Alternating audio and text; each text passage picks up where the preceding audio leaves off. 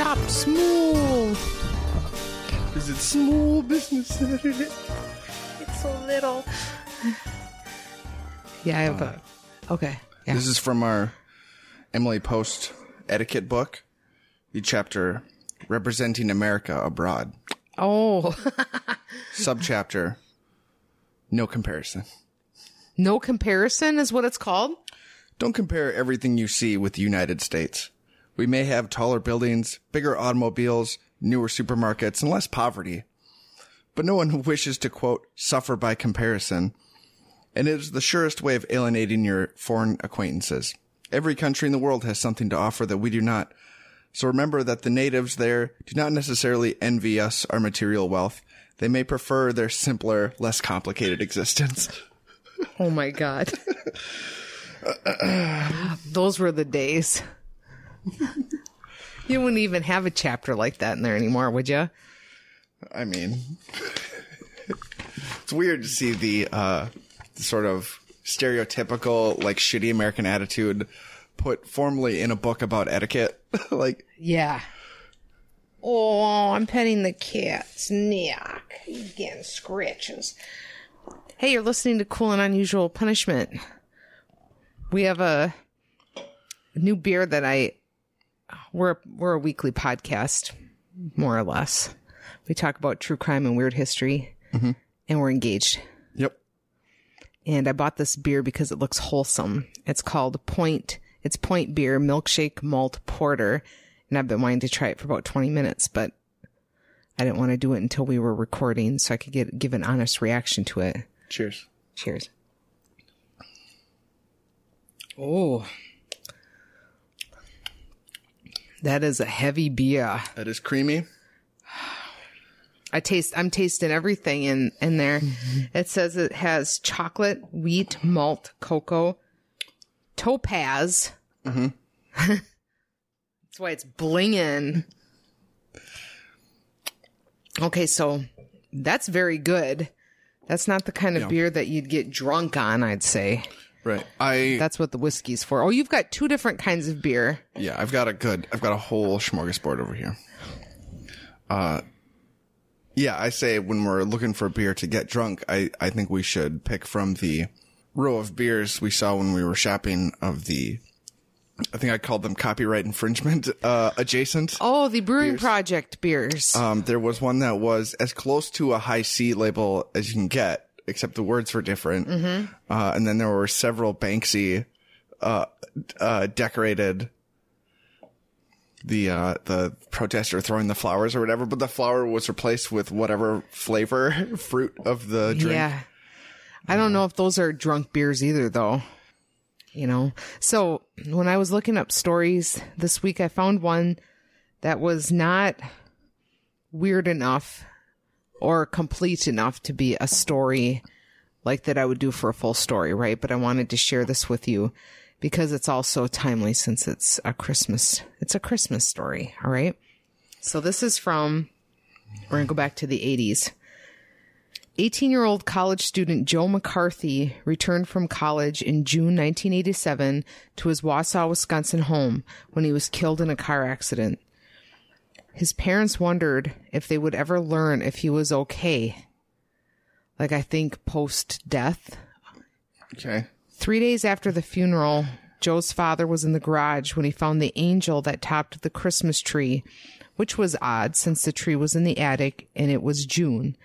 While Joe's mother was vacuuming, she found another Christmas ornament on the floor. They found that Joseph was written on the ornament and they felt that it was a sign that he was okay. This was featured on Unsolved Mysteries. That's the whole thing.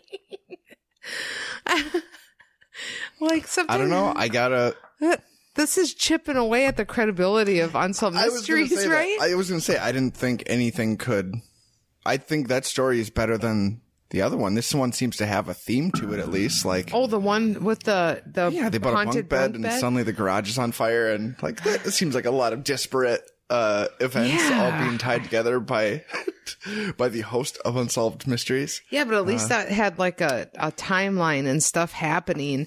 This is like their son was killed. They wondered if he was okay and they found some Christmas ornaments. I, I would think that means that's suggestive that he's a ghost and therefore probably not okay. Or at least Yeah, not, he hasn't passed on yet. Do you believe in ghosts? Uh, I don't actively disbelieve in ghosts. Is this like how you feel about God? Yeah, I think uh the signs of God that you know the things people claim as signs from God are as insincere as what you find in ghost shows. Um I don't think uh, yeah, if I, I can believe that if there's a spirit, it can be trapped here, but I don't think it's slamming cupboards and and uh you know, I gotta talk to somebody, but they have to buy this one board game. If only they would do that, then I could talk to them, you know, I could really speak through the medium of a Oh, the Ouija board? Yeah. Yeah, but like you would believe the Christmas ornaments, but not slamming cupboards? Um, well, I was gonna say if those things happened, I would be, Yeah. I would sooner say he's a ghost than, uh, like, yeah, he died and we were really wondering, like, which, you know, which direction he went. And that could just as easily be him giving a cry for help from hell. I mean, I mean, my parents in the first house I ever lived in said that it was haunted until they remodeled it. You know, Uh, like haunted, like slamming cupboards and stuff. yeah, I don't know. I mean, I don't know if we want to get in too personal on that, but your parents' house has a pretty tragic story. Oh, that's it. not the first house. Oh, this is a different haunted house they moved into. Okay. Yeah. yeah, this was a house that like one of my dad's relatives had died in of cancer and her name was Barbara and then they they moved in there. I believe that's how it went. Um but anyway, like they had these archways and doorways and like according to my dad, there was something verbalized that he needed to change those archways and get rid of them. And after he did that, it stopped. I don't know. I've never had an experience like that that happened to my to myself. I always wish I would.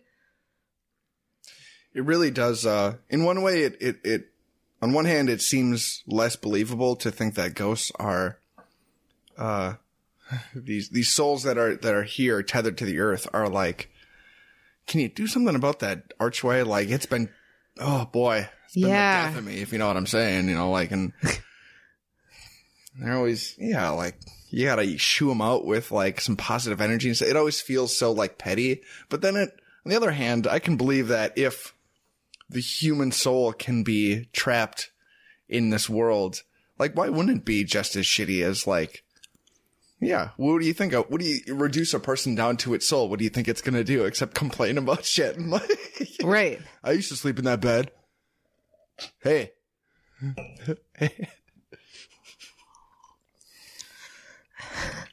I hope there's no when- shortage of uh, very real alive dudes breaking into houses and standing at the foot of beds. So uh, I would certainly believe a ghost would do it too. And you know what I was going to just say?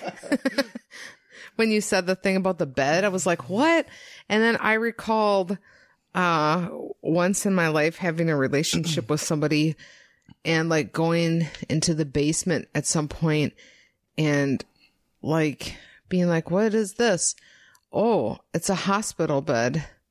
Oh, it's a hospital bed their wife died in. Like, uh, doesn't that feel like a big nope? You allowed to request that, or It was she died in that house. oh, okay. Yeah, like you know, you can get hospital beds for home.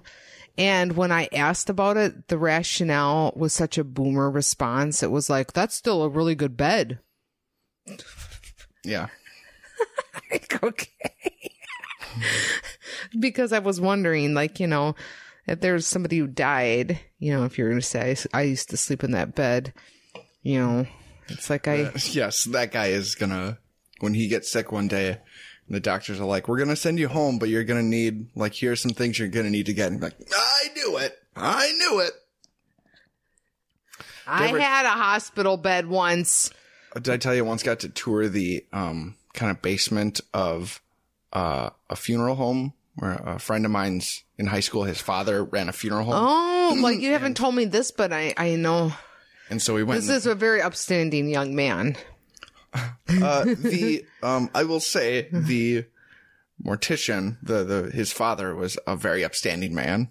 Uh, Was very, he a nice man? very well liked in the community. Uh, like he performed the he he prepared like his own wife when she died.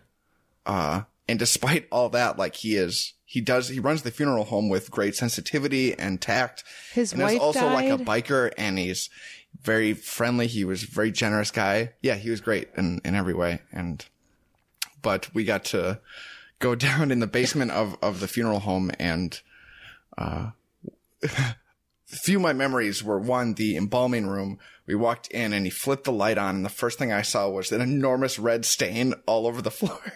It was um, like fluid, some chemical they used that had stained the floor, but like, ooh, that fucking, that'll freak you out flip the light on. But then also, Was he like, boys, do you want a tour? no, this was the son. Oh, like, did his wanna see some dad- freaky shit? Did his dad know he was doing it? Uh, I, I don't know. I don't think there wasn't anything really like, I don't Yeah. think we weren't allowed, but, uh, but his basement, like, you go far enough back and it gave way to like an older basement that was just carved into the earth and like some stone and it really got kind of creepy back there. And we went all the way back and there was a tiny little door that clearly was like hundreds of years old because it was made for people who were like a foot shorter, you know? Yeah, my parents have a door like that. And we, and we opened the door up and it's a little stone room and there's just like an old fucking hospital gurney in there. I don't fucking know. It was weird. Real scary. Huh. Um, well, actually, could I do my story first? Because this is actually pretty close to what. Yeah, I was going, and I was going to suggest actually, in case you mess it up again. I, uh, I am gonna have to pee here pretty soon and I'm not hitting, I'm not turning it off until we're done.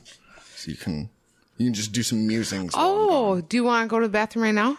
Uh, yeah, I will. Okay. I'll, uh, while you're gone, I'm going to tell a story I told to you. Okay. Um, So I work with this guy, Kevin, when I talked about going to the Rotary Club. Um, one of my actual kind of um, bosses at my job um, is this guy. And the other day he comes up to me and he's like, Oh my God, you have to remind me to have me tell you about my murder neighbor. And I was like, I will absolutely remind you of that.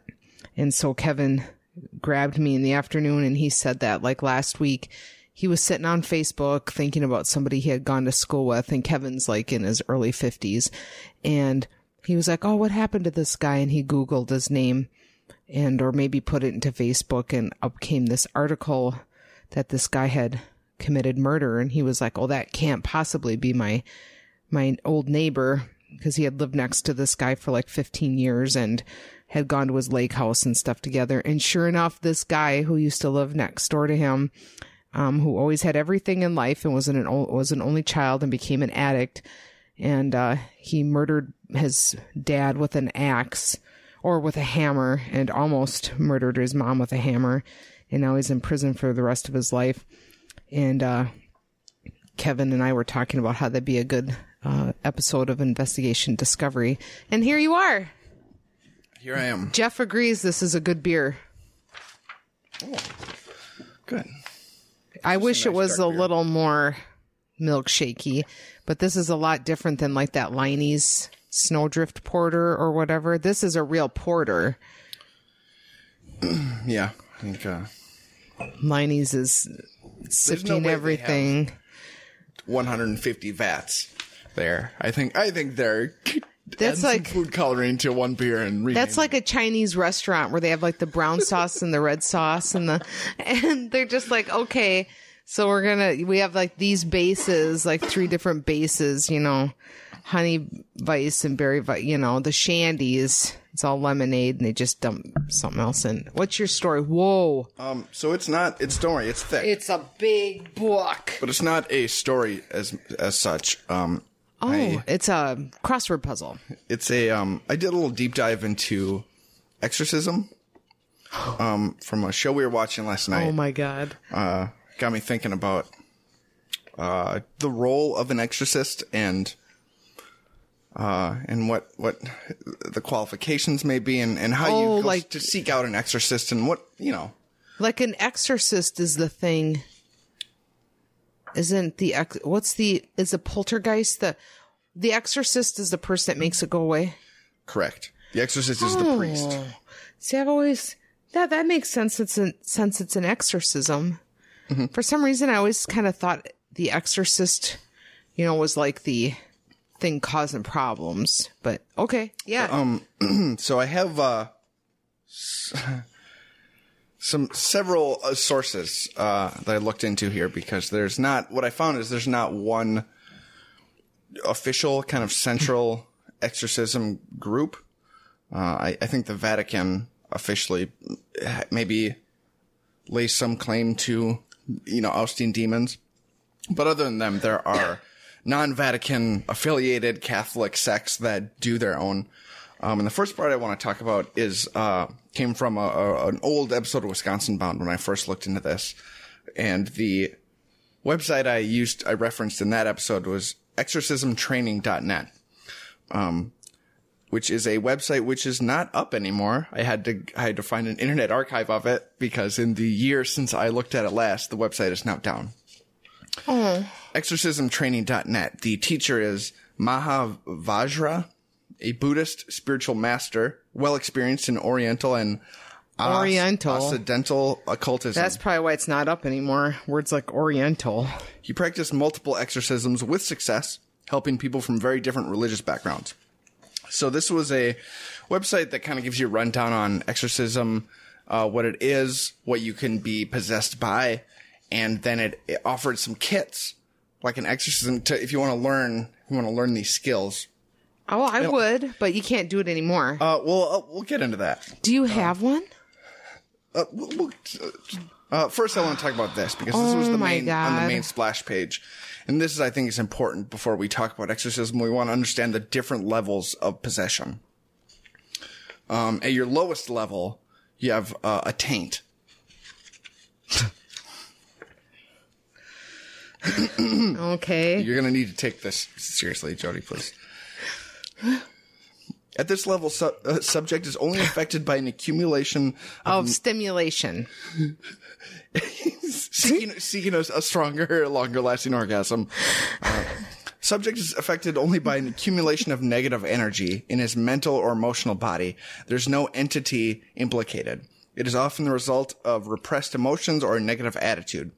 Charging the mantras of the five elements will prove to be an efficient way to avoid accumulating taint in our energy bodies.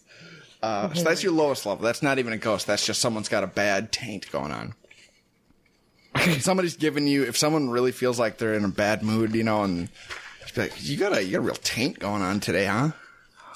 That's one. Well, you don't do that. That won't rid them of the taint, but So, like, a, a taint is like a stain. yeah. Okay. I'm just. The next level up is a succubus. Hmm, I've heard of this kind. At this level, what was a taint before now uh, is turned into a distinct pocket of negative energy. It is not yet an uh, autonomous being, but left uncured will eventually become more powerful. It usually hangs on someone and sucks on the subject's energy to feed like a parasite. So this is this is you've dated a few of these.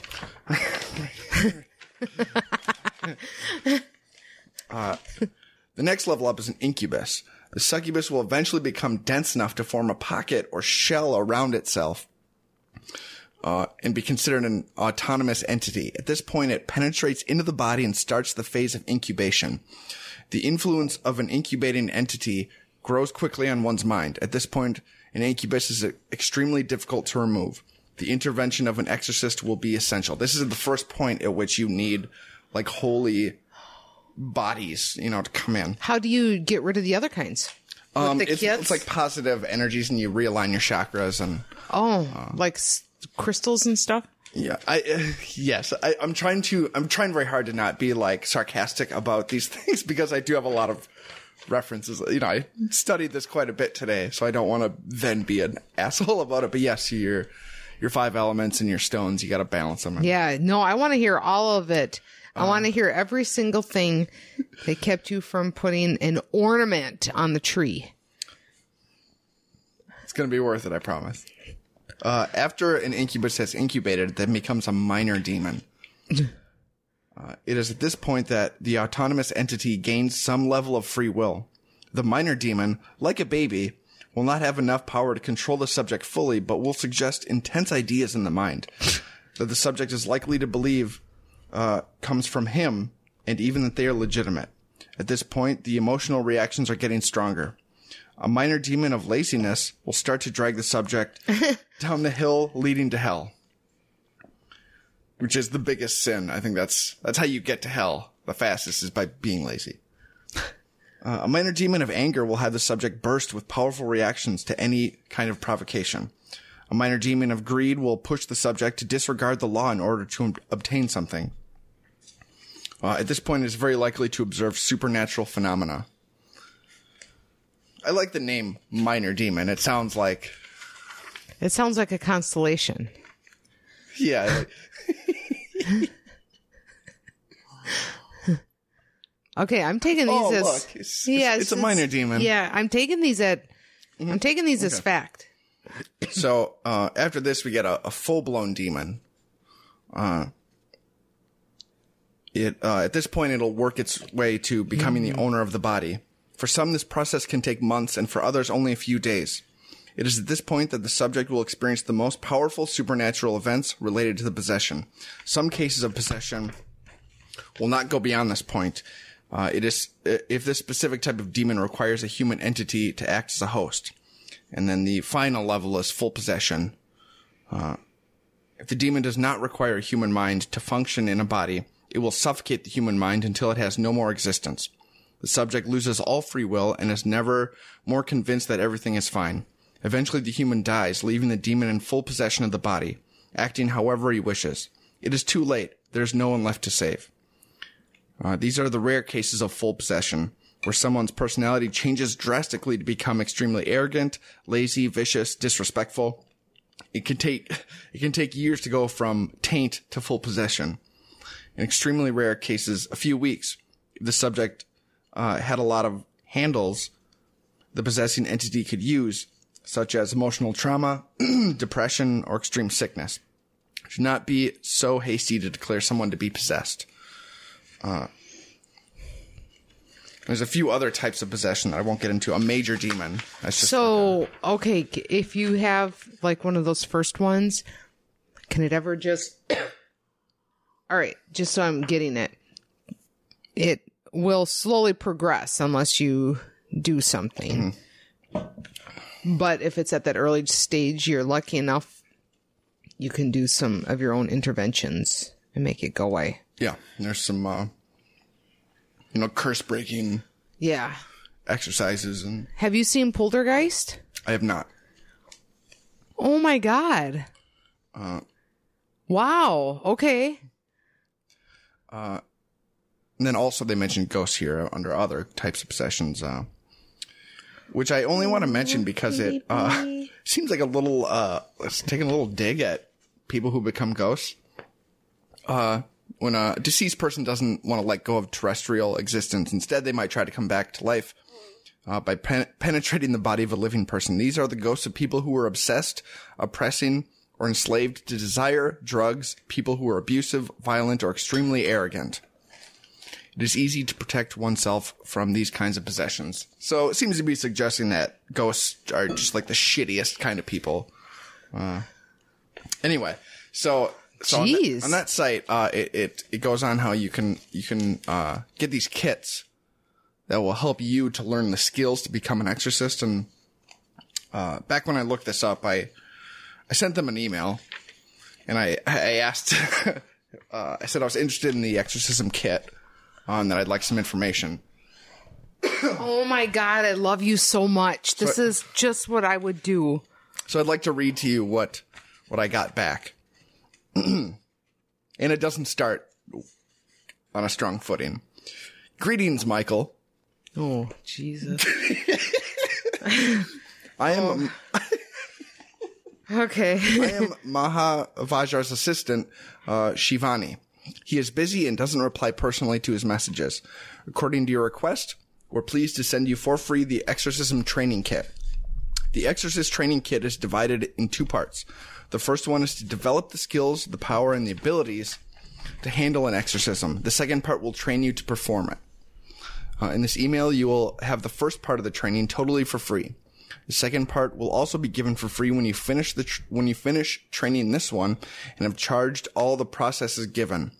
The second part is not provided due to the sensibility of it and with the intention to avoid difficult experiences in your life.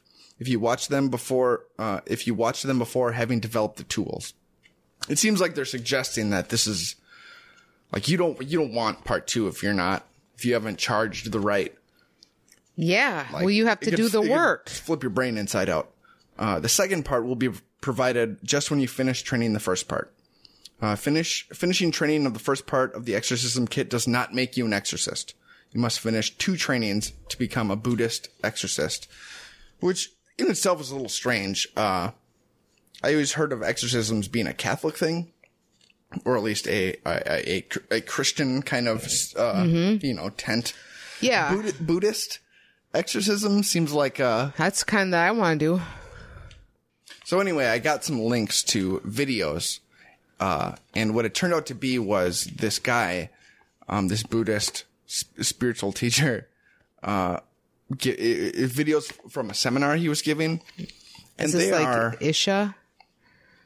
Is it an old guy? it it looks he's not he wasn't that old and he, it didn't seem that cultish it seemed more um like low rent uh spirit spirit con um he's in like a like a really drab looking convention room and and uh he's not talking about I there were three videos and I watched them all and you can't get them anymore because the website's not up.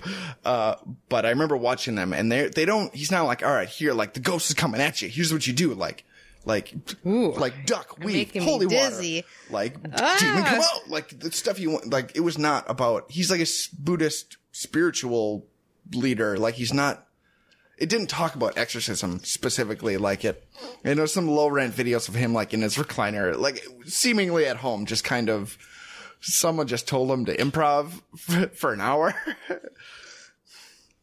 So anyway that was kind of a dead end but i did yeah and i did get a follow-up email uh that was just uh i don't know if i have it here but it was like hello everyone. Uh if you've um it was like here's a link to more videos and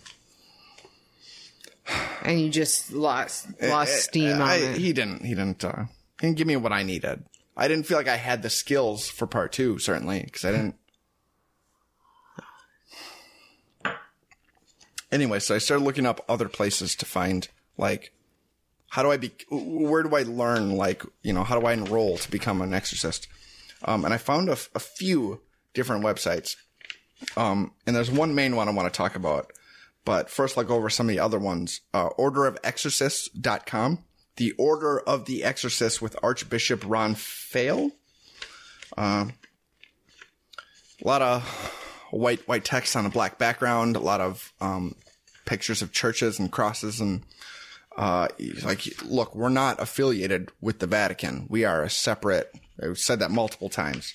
Um, the thing I copied down here from their website was if you are looking for services, they say contact us if you are experiencing any of the following.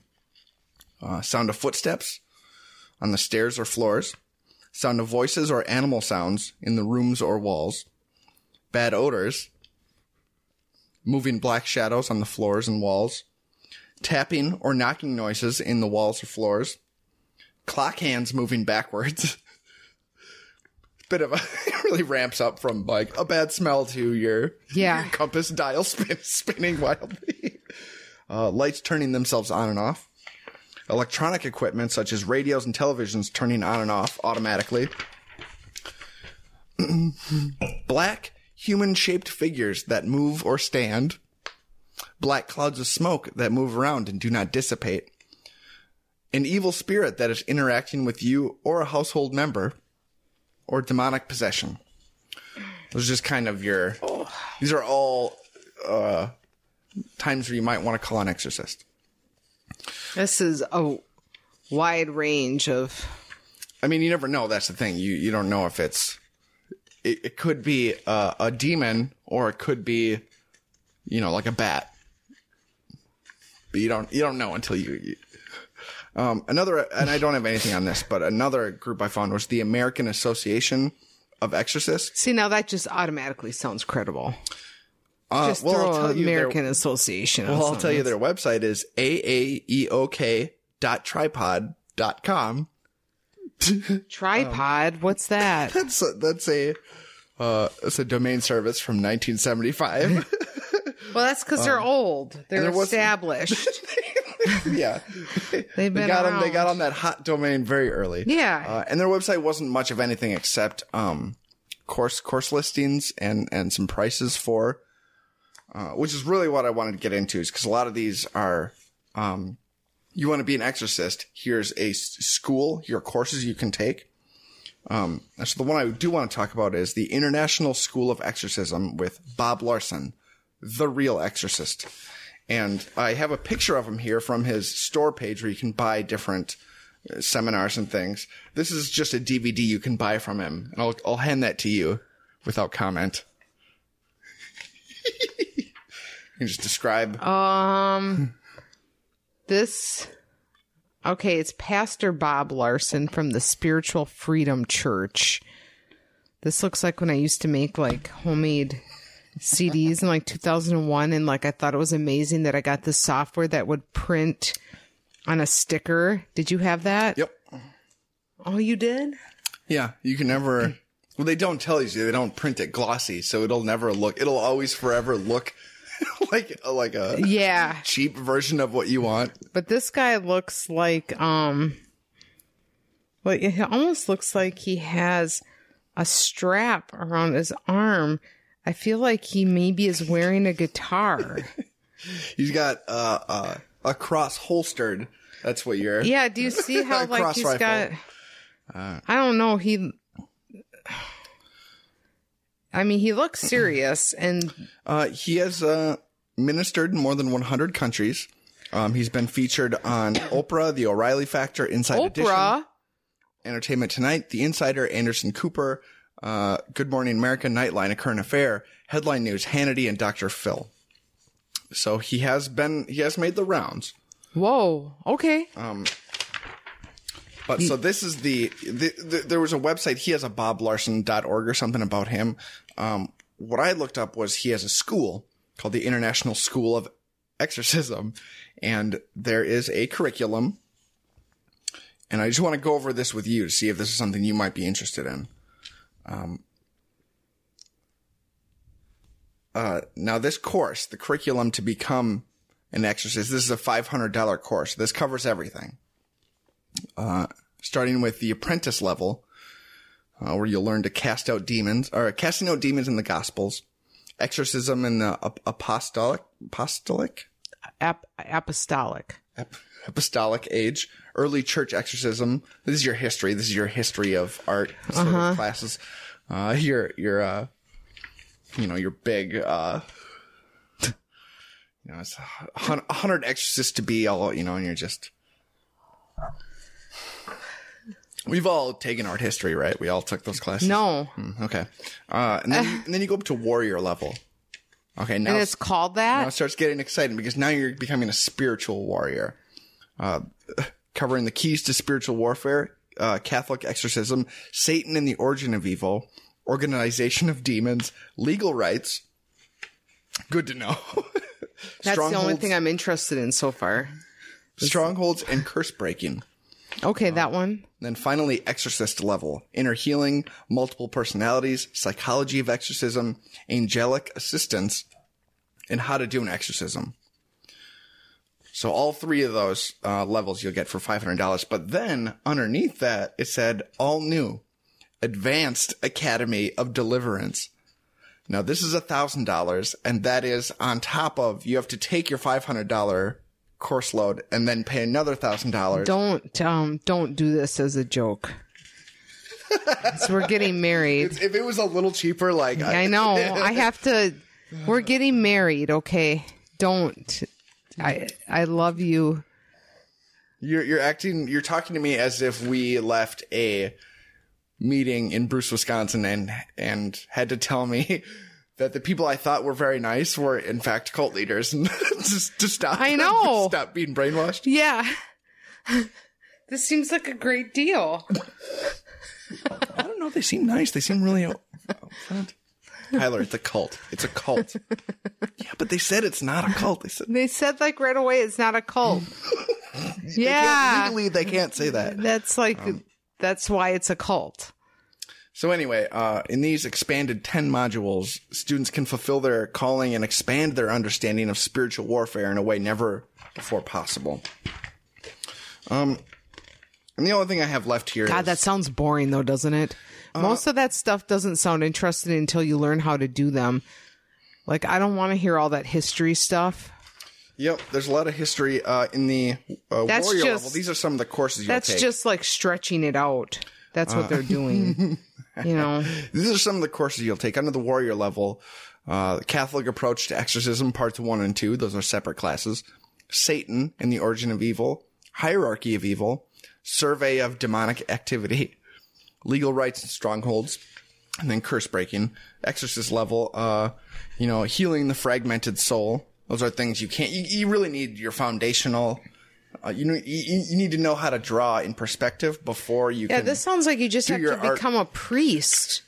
That's the other thing. Is a lot of these are like uh, you can Excuse apply sorry. to these schools, and the application is like, are are you a priest? Uh, do you believe in the Holy Trinity? Do you believe that Jesus died and then rose three days later? Like it's it's like a Bible quiz, not a So quiz. if You, you just have say- to say yes to all of them. So If you're a priest, can't they just be like, well, then we're going to skip you right ahead to the legal stuff? um, there was I, I wish you I don't had- need to I- know the history if you're a priest. Should I have? I wish I had uh, copied and pasted because there was an FAQ on that that last one, uh, and one of them was, uh, "If I'm already a priest, can I skip some of these classes?"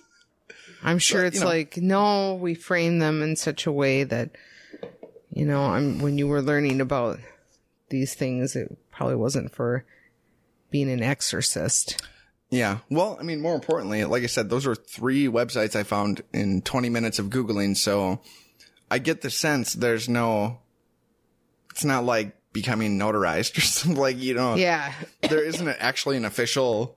You can just be an exorcist, and if the other ones don't take you, like I want the guy from Nathan for You to have classes. You get out of here. That's the one that makes me think that uh if you're a priest, I think, and maybe even if you're not a priest, like if you're wearing the priest clothes, I don't know how many people. I Is would there take a, him as Is there a, a certificate that you have to show? like for being a priest or Yeah, if you saw a guy in a priest costume. Oh, yeah, like, right? I'm not sure that's not a Halloween costume. Can you show me some documentation? Is does such a thing exist? It's not like an FBI badge where they like I don't know, maybe But in any case, I feel like if you're the a priest, you can then. If, if you say you can exorcise demons, like who's going to tell you you can't? You're a man of God, like, right. And that guy was, uh, his his. I have never said the word hemorrhoid. He yeah he was uh. He said he, he had a website and he was a priest who did exorcisms and his technique seemed to be pointing in your face. Uh, he looks in the eyes and he points. He just points at you like a teacher scolding a student. You get out. You get out. You get out. You get out of there. You get out, of there. The Key doesn't like you talking like Oh, that. he's got a minor taint. He's the minor taint. I am now I'm really interested in like do priests carry around identification? They have something because like you can get you don't pay tax if you're part of a church. So you must have something you members of the church also don't pay. Oh taxes? no, just like the church itself and like the I think the priest. Well, I think No, isn't could- that isn't that like a uh, a pretty big tax loophole because there's Oh, not, yeah. there's not enough documentation regarding what counts as a church. Yeah, well, and just in general, churches not paying taxes. Like, what's that all about? Like, anyway, So let's talk about something bad. Oh, take another shot with me and let's talk politics. yeah. I was like, oh no. If my friend Tara's listening to this, she's not going to like it. I'm going to stop it right now. I know she'll, hey now. Well, geez. I was sitting around thinking to myself, you know what? I need to find a murder that's really sad and involves some bad, just bad situation. So I found one. On June 13th, 1977, Lori Lee Farmer, age 8, Michelle Heather Geis, age 9, and Doris Denise Milner, age 10, arrived for Girl Scout camp at Camp Scott in Mayes County, Oklahoma. That evening around 6 p.m., the three girls who had met for the first time earlier that day sought shelter from a thunderstorm in tent number 8. The following morning around 6 a.m., a counselor discovered the lifeless bodies of the three. They all had been sexually assaulted and badly beaten. While Farmer and Geis had been bludgeoned to death, Miller had been killed via strangula- strangulation, and all three of them had been raped in one way or another. After the Girl Scouts were murdered, their corpses were shoved into sleeping bags and left on a trail approximately 150 yards from the tent the three of them shared. These are known as the Girl Scout camp murders. Dun dun dun. You want me to keep going, or do you have a problem already? I I can t- I can tell sometimes like right off the bat like this is gonna be a hard one to make, Make jokes fun about. of? I know. no, Oh, you're d- gonna d- find a the way. next morning he finds them I don't know playing music together I, alive and well hopefully Yeah. it sounds like you're describing uh like this is the synopsis to like a, a horror movie I think like it oh no okay it's real all right yeah. raped too okay yeah Yeah. that sounds that's the worst that's the worst of it Yep. Okay. Well, and I, I, I parsed some. You know, we're we just I kept it short as far as okay so the girls go there the first night Yeah. next morning they're found uh, raped killed and stuffed into sleeping bags Yep, and they're 150 yards from their tent. So, what was weird when I was reading about this is like this there was a bunch of accounts about this place like over time and they all talked about how dark it was. Like I don't know. physically or emotionally Physically, like there just must not have I guess it's a camp or maybe it was just these young girls if you're coming from the city or whatever and you're used to lights. I don't know. There was just a lot of weird commentary on that. So, it's real dark you know like the camp counselor was like we're gonna play a game where i tell you my stories from vietnam and i don't know it was real dark it was a real dark place Yeah, that sounds more like uh uh what's his name's book? The Hearts of Men. Nickolas Butler. Nick Butler. Maybe we'll bring back Butler in the Wild. Where I make up stories about what Nick Butler's up to, sometimes based on reality because I follow his boring Instagram. So, on the night that these three girls were had all this stuff happen to them, several campers and counselors heard disturbing noises. At one, around 1:30 a.m., multiple people heard mo- moaning sounds coming from the direction of the murdered girls' sleeping quarters, tent number 8. A counselor investigated the noises but couldn't find the source, so she went back to sleep. Approximately 30 minutes later, a camper in temp- tent number 7 was awoken when someone with a flashlight opened the flap to the tent. At around 3 a.m., a Girl Scout heard a scream come from the section of the camp where Tent 8 was located. At approximately the same time, another camper heard a scream, followed by someone crying for their mother. Unsure of what to do, the Girl Scout went back to sleep. oh my fucking god. this was the first day they hadn't yet learned like Well, yeah, but like you don't when just... you hear somebody crying for help uh don't don't put the pillow over your head and go back to sleep But these you- are like Girl you Scouts. Girl like Scouts I was a Girl Scout. Like, you know, come on. I don't know. I guess you're eight and nine years old. Like if the boys, okay, if if the the boys heard that kind of situation, they probably wouldn't know what to do either. I guess, right? they'd probably be scared by it Yeah, and we talked just about the bystander effect. yeah, And right. if you also include that it's children, like already in a weird, like new place, like they don't. yeah, There's an incentive to not rock the boat. Like, Yeah, they're oh, probably this like- is what the woods are like, huh? Like a lot of screaming and flashlights. yeah. It's like, oh, this is what I hear at home. one one camper awoke to blood like being poured on their face, and they're like they just went back to sleep. One of the you said one of the counselors heard moaning coming from the tent. Oh, a lot of people did. They investigated and couldn't find the source. So that did they not look? Well, I walked around the tent and then I it's so dark. I couldn't find the source of uh See, you were worried about making this funny.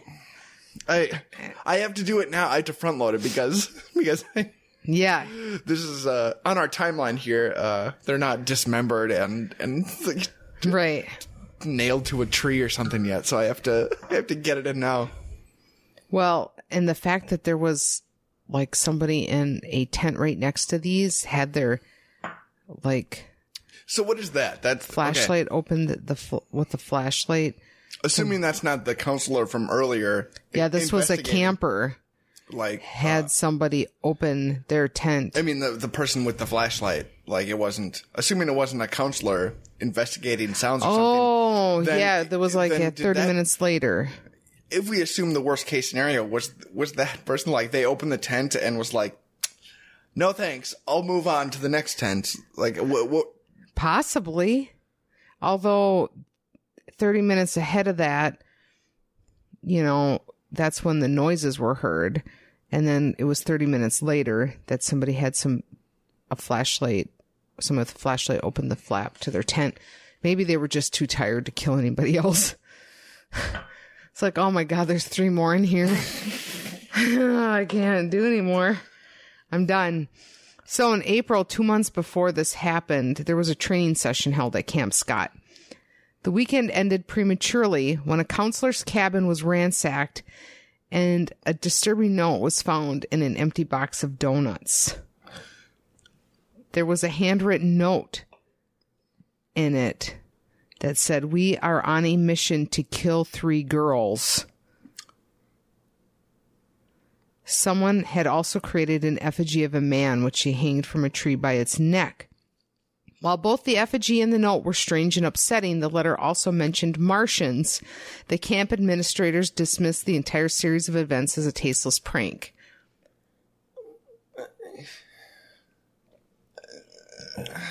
yeah, okay. Yeah. I don't.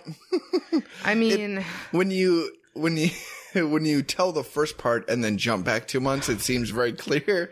But I guess you don't have that foresight Mm-hmm. when you when you just find the note in the donut box. Like right, right, right. Yeah. we are we are looking to kill three girls. Also, we want to return to our galaxy afterwards. Uh, Yeah. And uh, blorp, bleep blorp. Uh, here's an effigy of a man. That's not a girl. This is something different that we're mad about. So the day after this murder happened, the camp was evacuated, and none of the campers were told for quite some time. So this happens, and they're like, everyone's got to get the fuck out of this camp. And like the other campers did not know right away that this is what happened. And some of the family members I read of these girls found it out like getting their hair done, like that their kid had been murdered. I mean, this was 1977. But wait, so what the? f- Okay, the the the parents of the murdered girls yeah, they weren't informed. no, like one of them found out while she was at the hair salon listening with the radio on.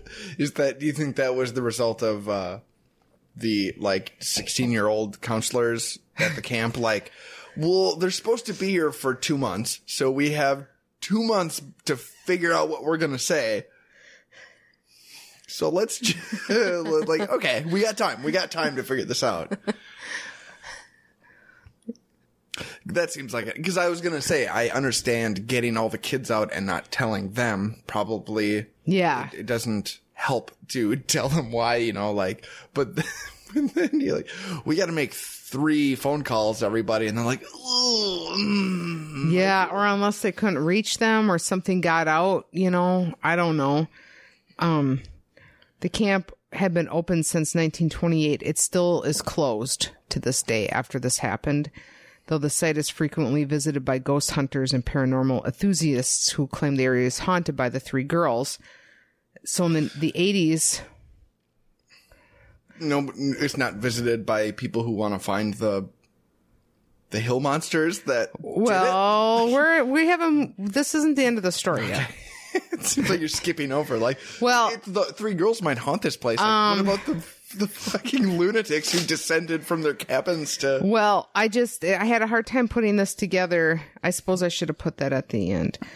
Um the the Girl Scouts sold the camp, but the new owner appears to have done little, if anything, with the property. A picnic table, a stone fireplace, and multiple wood tent platforms remain at the site, although they have been devoured by we- weeds. So when this murder happened, okay, there was an escaped con- convict named Gene Leroy Hart, who was on the loose in Mayes County, Oklahoma.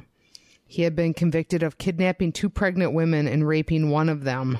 He had escaped from police custody in 1973, four years before the Girl Scouts were murdered. four years. Okay. After the girls were killed, law enforcement immediately suspected this guy and they conducted this massive search of the area surrounding Camp Scott. I know. Oh, okay, so the, It's like four years and they're like, oh, he was so on top of the pile of of yeah. of convicts that, that he came to mind right away. But also he got away and for four years. They were like, you know, sometimes someone's they slip the hook and then you lose them. You know, I bet this is that guy that ran up into the woods and said, you, you can't stop me from doing it again. Remember, remember, Rich, we, he, he was running. We said, I bet he's going to do it again. And we've been joking about it for four years. I mean, four years is a long time to be. You know, I mean, Ted Bundy was like weeks. I mean, Oklahoma, I guess, you know, but I just like how they were like instantly, yes, defaulted. Oh, this is the guy, right? So, approximately 10 months after the girls were murdered, a tip led police to a cabin in Cherokee County. There, they arrest this guy that had been on Guy the run. got away. Hurt, yeah. So, I don't know. Well, let's just. I apologize for the way in which I put this together, but just stick with me. He was tried for the murder of the Girl Scouts. Jury found him not guilty. He did go back to prison for his original crimes and he died of a heart attack in 1971. So you might be wondering why did they suspect this guy besides his record, right? 10 days after the bodies were discovered, a number of items connected the killings um, and the convicted criminal connected to the killings and the convicted criminal were found in a cave three miles away from Camp Scott. In the cave, law enforcement recovered photographs Hart had developed. they also found a roll of tape, a pair of sunglasses, and a vinyl case that had been taken from a counselor at Camp Scott. Plus, law enforcement recovered pages from a Tulsa newspaper, a section of which was discovered stuffed inside a flashlight that was found near the lifeless bodies of the three young girls. So he had like photos, and you know, back in the day, you used to get them in an envelope with your name on them. And so he had developed photos Right. with his name on them. So, okay, so that's all right. That seems pretty conclusive. Tying him to the murder of the girls. Mm-hmm.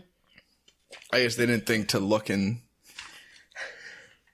the caves ar- around this camp. Uh, yeah, well, well, they found that stuff in the caves 10 days after, but I guess it took them 10 days.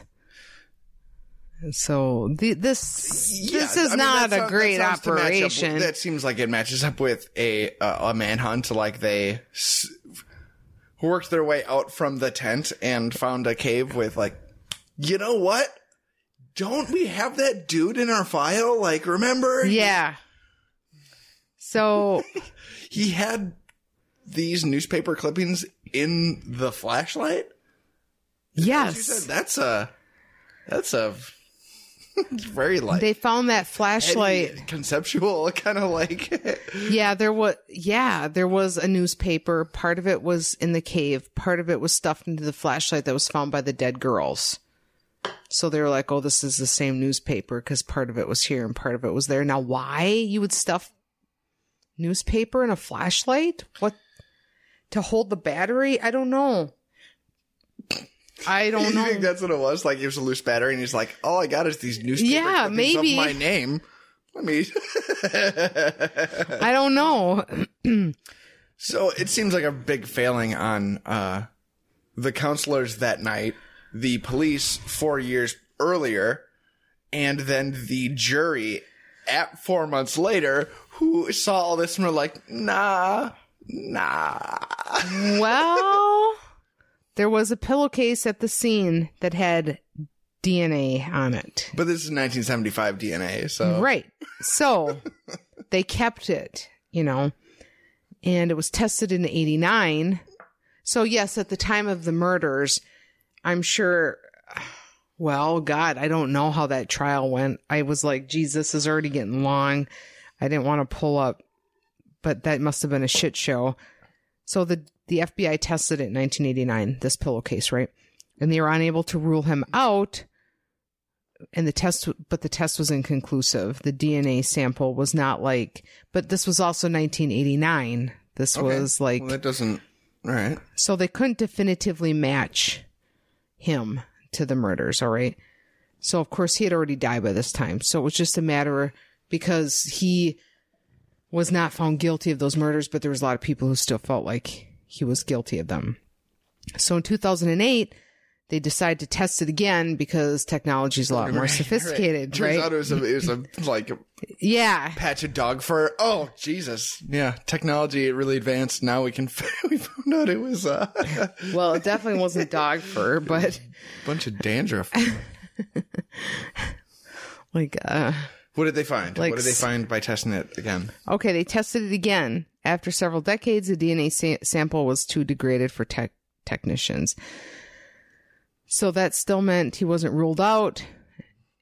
So, all right, go back to 1989. There was this guy named Reverend Gerald Manley. He contacts the, the authorities and says he says he he thinks four men were responsible for killing these three girls. He provided law enforcement with the names of two of the people he said killed the girls, and while officials investigated the tip, they couldn't link them to this murder. This guy said he went to Camp Scott with four men whom he claimed needed his Christian influence, and he saw the dead body of one of the girls and two sleeping bags that appeared to contain the corpses of the other Girl Scouts. While police have been unable to corroborate the Reverend's story, he reportedly passed the lie detector test when questioned about his claims and provided the same account while under hypnosis. What the fuck is going on in Oklahoma? I don't know. So, so, so a a outside party yeah, said this was a four man job. yeah, He he named two of them, yeah. and then that guy also said he was present for like he saw He saw some the, yeah. And, And I don't know if it meant detector. saw at the time or like saw a vision. You know what I mean? But he passed the lie detector and under hypnosis. I mean, I mean, I think we've talked about you can you can pass a lie detector by pinching pinching the sphincter. So yeah, but we also just saw Nathan for you. Well, In I which that they guy- didn't, they didn't know the trick. They didn't know. Well, that's they didn't true. the puck of the butt. But then to to he passed that, and then police were like, "Hold on, we need to really be sure this time." Can we get a hypnotist in here? He- Yeah. you know, he passed it under hypnosis and he also danced like a chicken and, and rapped in Chinese. So Well, I'm. I don't know if we, he, he said, he, he, he, we hypnotized him and he said, yes, I saw the girls in the sleeping bag. And then we said, now you're giving birth to a baby. And he seemed like he was in a lot of pain. So I think we checked all our boxes. This is this is Oklahoma police work. This is justified. so, all right. Let's go back to those DNA tests that were per- performed in 2008 on the biological evidence from the pillowcase semen.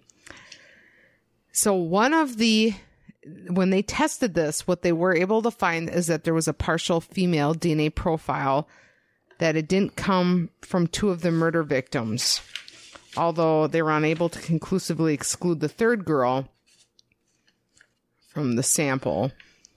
So there there's another theory. What's so funny right now? I, I can we put together a Kickstarter to get internet to Oklahoma because it just seems like they are just just hanging on by a thread, huh? so um there's a small chance that one of the people involved in the murders, if it wasn't, you know, Hart, was a woman. All right. but they don't know for sure that that's not The victim, the, the, third, third victim. But then one of the victim's mothers says, I've always felt in my gut there was a girl present. Given the DNA results, you have to wonder if there wasn't also a female who took part in the murders. What the? Fuck? Because it's at a Girl Scout camp, I guess. I know. you know, I've always thought I always figured it's a Girl Scout camp. So there has been nobody convicted of these killings. All right. There's a lot of people that think that Gene Leroy Hart or Leroy Hart murdered the girls, but you know, he was found not guilty and he's dead. The victims' parents believe justice wasn't done for their daughters, according to the mothers of some of the victims. One of the reasons Hart was found not guilty of the murders was because he was a former high school football star in Cherokee. All right. so, can we just? Are we? Are we? What is the legal standing for cutting Oklahoma out of the center of the country like a like a boil that we just scoop out and and throw into the ocean? Well, The fact that well, this mother. I'm just picturing this jury of twelve, like I don't know, he was in that cave with all the newspaper clippings, and and uh, and then some guy was like, "No, but you look, Yeah. look, Dave, you went to high school with him. Do you remember that game against the Cougars? Remember the fourth quarter? He threw that ball so far. You've gone to You the bathroom what? two times. Yeah, I haven't gone once. okay, I got a little bladder. You know, Yeah. Why don't you, why don't you put me in a sleeping bag over it? So yes, it's foolish, right? Fucking I know. And then the well, the mother of one of the victims said that after this guy was acquitted, people cheered and rejoiced. Wow. Again, still went to prison for the other thing he definitely did and then escaped police custody. But Yeah. but they they fucking loved their high school. Well, Our varsity team was like the best though, so Well, and also like you do have to, you know, like when we talk about all all of this stuff, that I mean, there is circumstantial evidence. You know, uh, sometimes things can feel very, excuse me, obvious. But when you're in a court of law, you have to prove guilt beyond a reasonable doubt, right? And yes. Yes, but that does not explain the cheering since he was a, a convicted criminal who escaped 4 years ago and when found and found then found not guilty for this people are like oh it's Yeah, a- well- it's it's good he finally had his day in like Well, but this was according to one of the moms. Ac- According to her, after he was acquitted, people cheered and rejoiced. Why does that have to be according to her? Was there nobody in court documenting this? That feels to me like somebody's mom was like, "Oh yeah, they people were cheering in the streets after that." This is like I feel like these people are building in their minds some sort of thing where he was a football star. Like seriously, and because he was Cherokee, like that would have worked to his advantage in the 70s. Okay. Oklahoma, you don't think they? Um, no, I don't. So then uh, I'm almost done.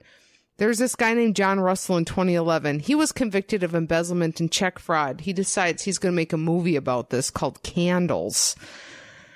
He was in the Ottawa County Jail in 1979, and one of his fellow inmates, Karl Lee Myers, confessed to the killings. The killings we've been talking about? Yeah. Uh, I don't know. He, I, I don't know. so Myers was a convicted murderer. He died in prison in 2012 while on death row for the 1996 murder of Cindy Marzano. Before his death, police linked him to the rape and murder of another woman, Shawn Williams, but officials never connected him to the Girl Scout murders. As of now, Candle still hasn't been And released. he was on the JV team, so it makes sense. So, you know, the parents have, you know, done some, you know, That would have been years Victims' after Bill the of Rights and who stuff like that. Who originally went to prison died, right? That would have been yeah. so for somebody. but like he was out in, prison. to be to know to be hanging on to that sto- story as of like Well, yeah, and the thing, well, that guy, so, and John Russell said that he was in county jail in 1979 when one of his fellow inmates confessed to the killings, which happened in 1977. So, he was in the county jail and he was with this guy who, so, anyway, it's not exactly C- CSI levels of no. They just they had one little like uh like hair that they they're DNA testing it and like I, I I don't know it's just it's just Well, it was static on the screen semen. here. It was semen. Let's test it again. Oh, I don't know. We fucked it up the first. Like it's just everyone. It just seems like some weird The semen hour in just- the labs here. Like, Yeah, well, and hey, I guess. that old semen. Remember? Can we test that again? Like, oh yeah, I think I threw it in a desk somewhere. Let me find. Let me see if I can find that old semen. Let me. It's in the inconclusive desk, and it's just like. Oh, it's It's where, it's where It's- I keep like the wrench and the all my thumbtacks and gum wrappers. The oh, that acidity of I'm it. pretty sure this is the semen. It's labeled. It's labeled varsity. I'll take that one. oof. So anyway, Yeah, I. I okay. You need to calm about- I was down. worried about being insensitive about these girls, but thankfully it was overshadowed by my my absolute uh Yeah, you are. just anger about everyone in the state of Oklahoma for just just just tripping on their dick every step of the way, huh?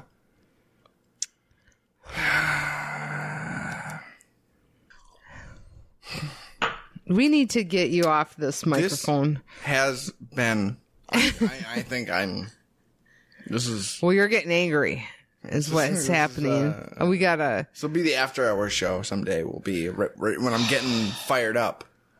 This is I'll yell like you about can do a Lewis Black podcast after. right. his- Yeah. This has been cool and unusual punishment. We are back. We have been recording the entire time this time.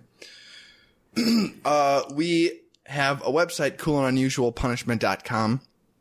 You can find all our episodes there and you can email us at mail at coolandunusualpunishment.com. We're on Facebook. Um, anything else? I have two Nazi stories I'm sitting on now. Oh, Next week will be, uh, a Nazi fest. and I'll do Anne Frank.